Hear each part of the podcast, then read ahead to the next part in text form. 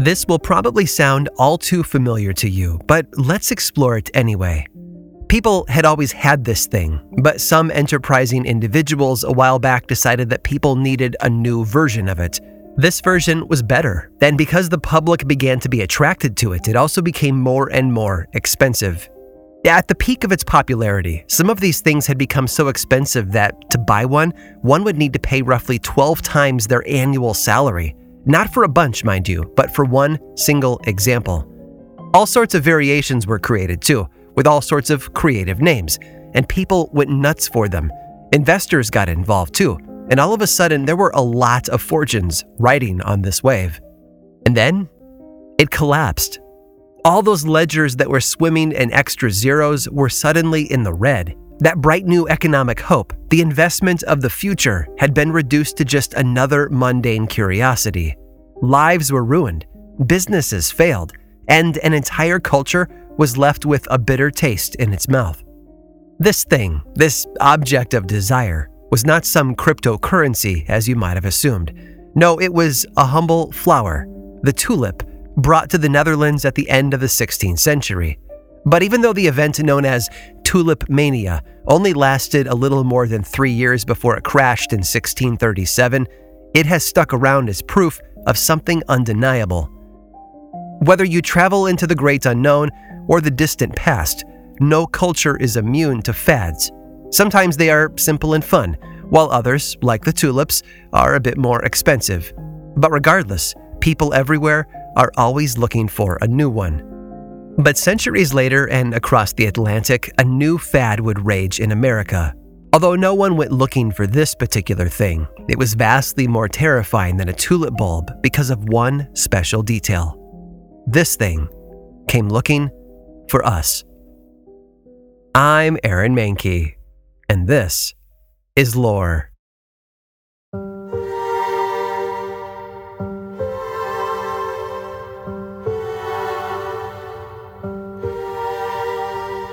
It was the sort of scene that you'd expect from a horror film. Two lovers were parked between the river and the woods in a boat ramp parking lot. Her name was Judy Johnson, and he was Randy. Randy Needham, that is. And maybe Desperado by the Eagles was playing on the radio. Maybe the stars were shining in the night sky. We can make all sorts of guesses about the setting for this story. But what we know for certain is that sometime around 11:30 p.m., a sound outside sent a sharp chill down their spines. They would later compare it to an eagle shrieking into a microphone, a sound that no human could possibly make. And when they looked out through the windshield, they spotted the thing that had made it something covered in pale fur, standing roughly eight feet tall, just at the edge of the tree line, and it was headed toward them. The lovers thankfully drove away, speeding, in fact, as you or I would have done as well. And what's important to point out is that their relationship was meant to be a secret. And yet, despite that, their fear was so powerful that they drove straight to the police to get their sighting on record, together. A brave move in such a small town. They both lived in the Illinois town of Murphysboro, which back in June of 1973 at least had roughly 10,000 people living there. But thankfully, there were three officers on duty, and after listening to the panicked couple, they all climbed into a cruiser, along with Randy, to go check it out. Back at the boat dock along the Big Muddy River, the men began searching the woods for evidence by flashlight. They found strange marks in the mud, maybe 12 inches long and 3 inches wide, but the stride was weird, with the footprints sometimes six feet apart. And then the shriek returned. Instantly, they fled back to the police car, but one of the officers, Jim Nash, was so startled that he even dropped his gun. They would return later that night to photograph the tracks and do more searching, but as far as June 25th of 1973 was concerned, that was the end of the drama. Unfortunately, Others would have a similar experience the following night, around 10 p.m. That's when a local teen named Cheryl Ray, who was sitting on the patio with her boyfriend, who was also Randy, Randy Creath, that is, and spotted something in the field behind the house. Like the creature from the night before, this one was also tall and human shaped and covered head to toe in pale fur. But along with the visual element, there was also a strong odor, so strong that it could be smelled from over 40 feet away. The police were called, including Officer Nash from the night before, and a German Shepherd was put on the trail to find the mysterious creature.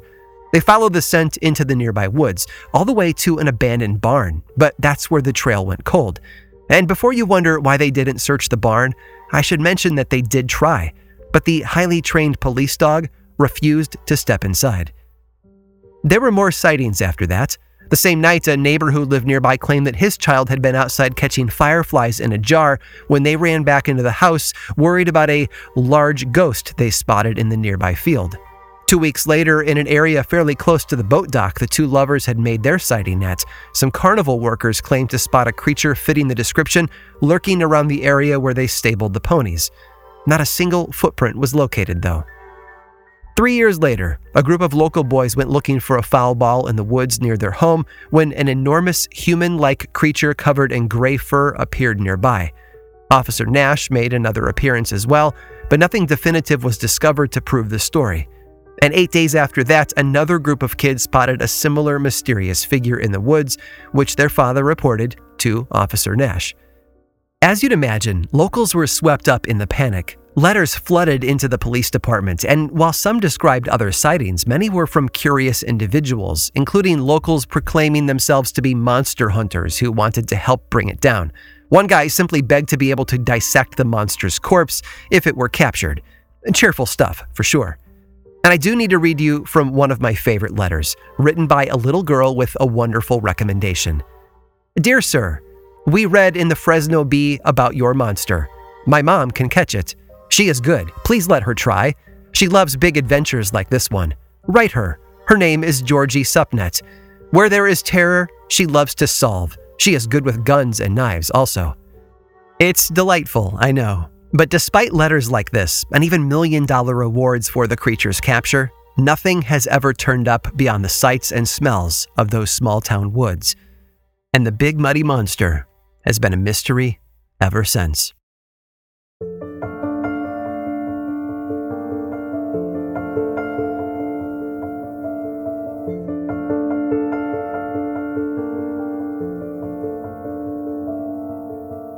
We started our journey today with the idea of fads, and I don't want you to think that I've forgotten that. We just need a few more stories before we can safely call this thing a national trend. But don't worry, the odds are looking good. The town of Louisiana, Missouri had around 4,500 people living there back in the 1970s. It's a small community, maybe four square miles in total, but it has its fair share of legends and rumors. The screams of a ghostly woman near the old lime kiln, a phantom man along River Road, even ghost lights, but few stories there are more popular than those about the Missouri Monster. The first sighting took place in July of 1971. Joan Mills and Mary Ryan had driven out to a field alongside a dirt road on the outskirts of town to have a picnic together and enjoy the summer sun. But just as they'd begun to eat, they noticed a powerful smell. In fact, it was so bad that they set their food down and started to look around them for the source. And then they spotted it at the edge of the trees. It was a tall, human like creature, covered from head to toe in dark fur or hair. And just as they noticed it, the thing stepped out of the field and began to approach them.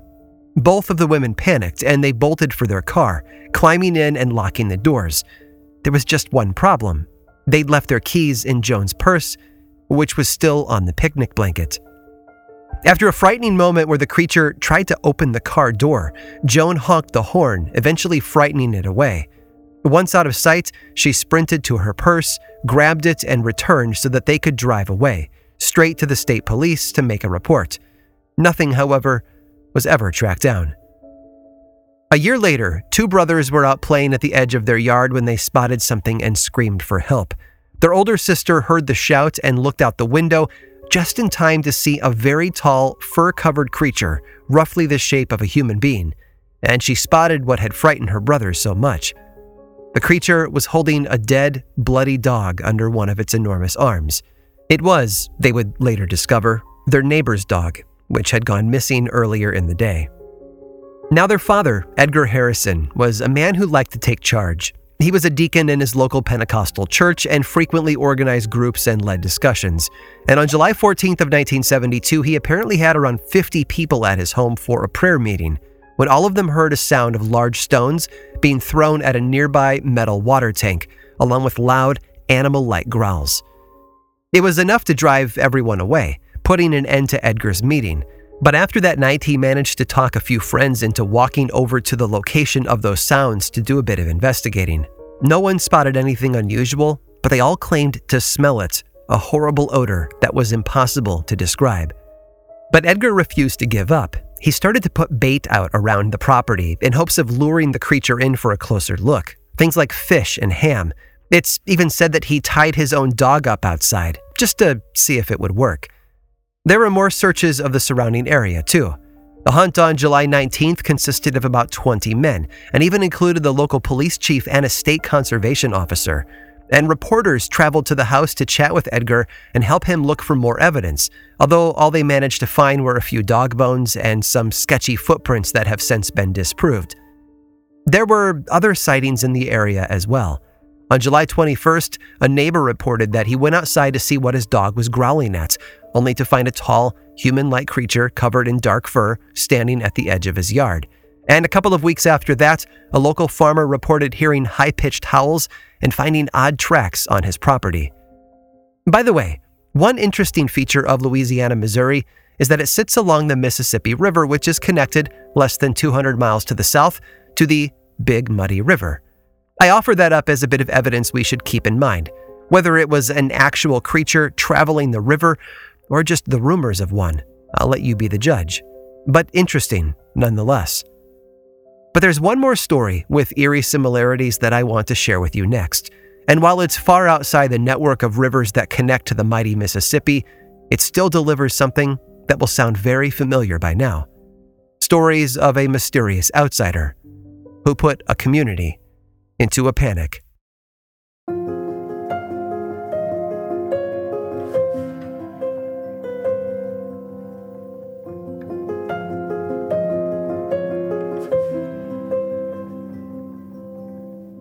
The town of Minerva, Ohio is in the eastern part of the state. It is, oddly enough, not named after the Roman goddess of wisdom, but the town's founder's niece. So there's that. Back in 1978, though, there were a little over 4,000 people in Minerva, and one of those families was the Claytons. Evelyn Clayton was 55 at the time and had just been released from the hospital following treatment for some medical issues. One of the instructions the doctors gave her was to avoid stress. But if you've listened so far, I'm guessing that you know that wasn't in the cards for poor Evelyn. The first stressful thing that happened was the discovery of one of the family's dogs dead out in the yard one day. Its neck appeared to have been broken, and then after that, it had been pulled free from its leash outside. In early August of that year, Evelyn's grandchildren were over at her house playing with some neighborhood kids when all of a sudden they ran into the house screaming about a monster they had spotted at the nearby gravel pit. So Evelyn and a friend went out to investigate. And you know what? They spotted the creature as well and ran home out of fear. On August 21st, they saw it again. The Clayton family had gathered on their front porch with a few friends, and everyone heard a strange noise coming from the nearby chicken coop. Looking toward the tree line, they spotted the strangest thing. There were two small creatures that they said were similar to cougars, squatting in the shadows, and then a moment later, a tall humanoid creature stepped out of the trees to stand in front of them, as if protecting them. If you guessed that every single person dashed inside to get away, you'd be right, and Evelyn called for the sheriff to come help. But while they waited for that help to arrive, the creature actually crossed the yard, walked up to the house, and started looking through the kitchen window at them, and it did so for over 10 minutes. In fact, it was in the window so long that Evelyn and another friend pulled a couple of rifles out of storage and loaded them, believing it was only a matter of time before the creature tried to come inside. Instead, it turned around and left on its own, about five minutes before the sheriff pulled into the drive. Stepping outside, everyone noticed a horrible stench in the air, like sulfur or some other rancid odor. Oh, and they noticed one other small thing as well. Their surviving dog, Missy, had been so nervous for the days leading up to this encounter that she had dug a tunnel in the ground to hide. A tunnel over eight feet deep. The next day, Evelyn's daughter Mary drove over to pick up her own daughter and spotted the creature off in the distance. It was simply standing at the top of the hill that overlooked the property, watching everything down below. Once it spotted Mary, though, the thing turned and disappeared down the hill. On August 23rd, they caught sight of it again, this time around 11 p.m.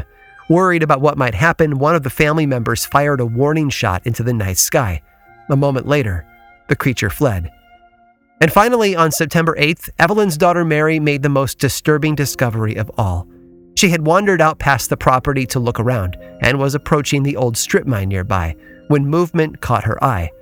This was after dinner, so the hour was getting late and the daylight had begun to disappear. But squinting through the dusk, she could clearly make out movement. It was a small version of the larger creature they had all been seeing. And it wasn't alone either. There, right beside it, was another equally small humanoid beast. And to some, that meant that the stories had just transformed from bad to worse. Why? Because the Minerva monster had not only stalked its way into their lives, but it had brought along multiple offspring with it, ensuring that the sightings and the legends could live on for generations to come.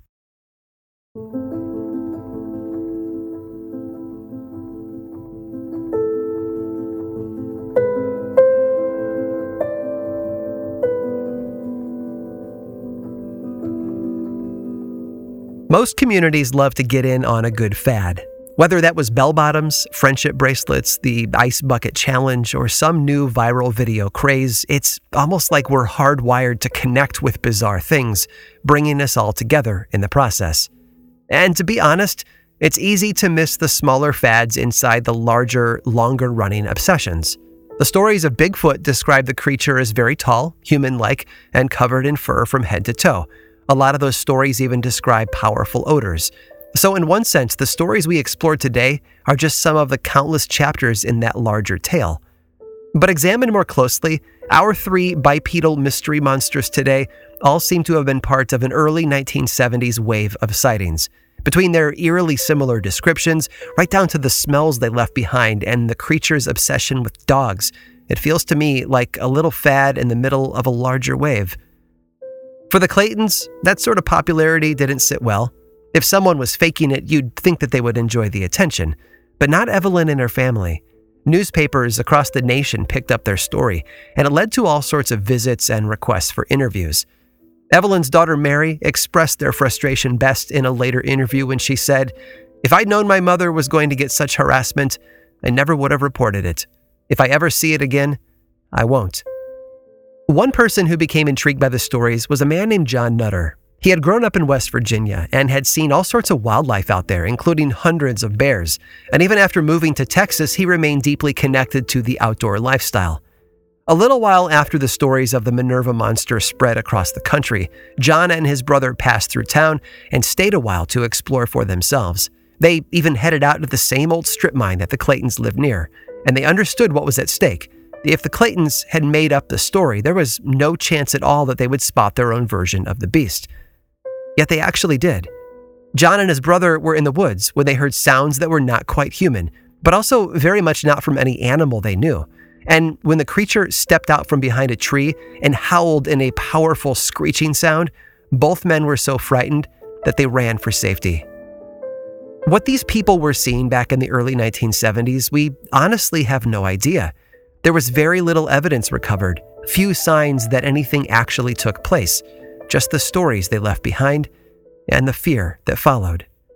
But perhaps these sightings revealed something else. Considering how many similarities and witnesses there were, maybe they were real. And even more concerning, maybe they're all connected. One single species living among us, an outsider looking for a way back in.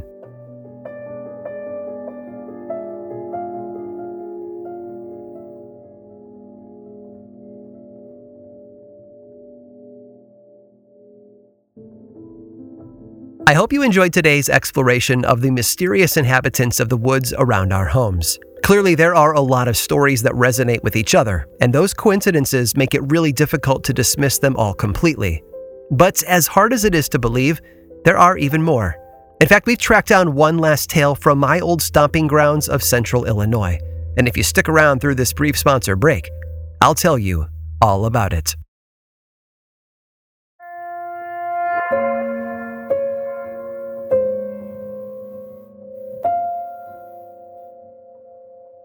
Like I mentioned before, the three creatures we explored today were just some of many that seemed to pop up throughout the early 1970s. Almost all of them were spotted during the summer months, mostly in the mid to eastern United States, and they all pretty much shared the same physical descriptions. And one other thing all of the sightings were in rural settings, along dirt roads or near abandoned gravel mines and that sort of thing. Which is why I need to tell you about one more sighting from that era, because its setting was oh so very different. The city of Peoria is exactly that a city. Rather than being a town of a few thousand people, Peoria is home to over 110,000, and it was even bigger back in the 1970s. And more than that, the city covers roughly 50 square miles. I guess my point is that Peoria isn't rural. And I think that's what makes July of 1972 so unusual. That's when a group of teenagers noticed unusual footprints around an abandoned house near Coal Hollow Road. Not tracks, mind you, footprints. And after exploring a bit more around the property, they found the source. The creature they described measured anywhere from 8 to 12 feet tall. It stood on two legs like a human, but was covered entirely in pale fur or hair. And when it spotted them, it ran quickly away while screeching like an old train whistle. Now, maybe I've read too many reported encounters in preparation for this episode, but all of those howls have started to sound the same in my mind. Train whistles, an eagle screeching into a microphone, an elephant, a trumpet. I know they're all different sources, but I can also sort of hear the overlapping similarities. So this one fits. One of the teens would claim to spot the creature two more times that summer, but they weren't the only ones noticing odd things. Immediately after their story was published in the local newspaper, the police department received over 200 calls with reports of more sightings. And those 200 calls, by the way, took place in a single day. And Peoria wasn't alone. In late July of 1972, a whole bunch of witnesses across the Mississippi in the Missouri town of Creve Coeur came forward with stories of their own. Many of them centered around the sighting of an ape like creature swimming in the river, and those who got close enough to it also reported another familiar feature a very horrible and very memorable odor. And way down in the southernmost tip of Illinois, in the town of Cairo, one resident spotted a 10 foot tall creature covered in white fur that was standing on two legs near the Ohio River. And of course, that many reports in one summer was bound to get annoying for local officials. One town even declared that all monster sightings needed to be accompanied by a breathalyzer test, and when it was suggested that the creatures were really an alien species, the Chicago office of the IRS expressed hope that these newcomers would at least pay their taxes. Even today, we're not quite sure what it was that people were spotting all over the central and southern Illinois area back in the 1970s, but the tales are sure entertaining. And if they prove anything, it's just how powerful folklore can be, how it can spread, how it can link up with other communities and unite them under one dark, and sometimes frightening umbrella, and how no matter how much we've explored this world, there will always be some people who think there's one more mystery to solve.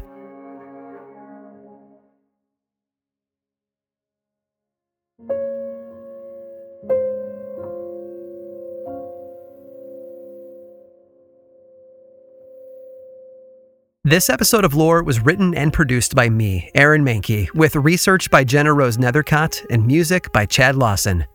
From time to time, we recommend certain books for listeners who want to dive deeper into a topic. So if today's subject matter makes you hungry for more, please check out Mysterious America by Loren Coleman.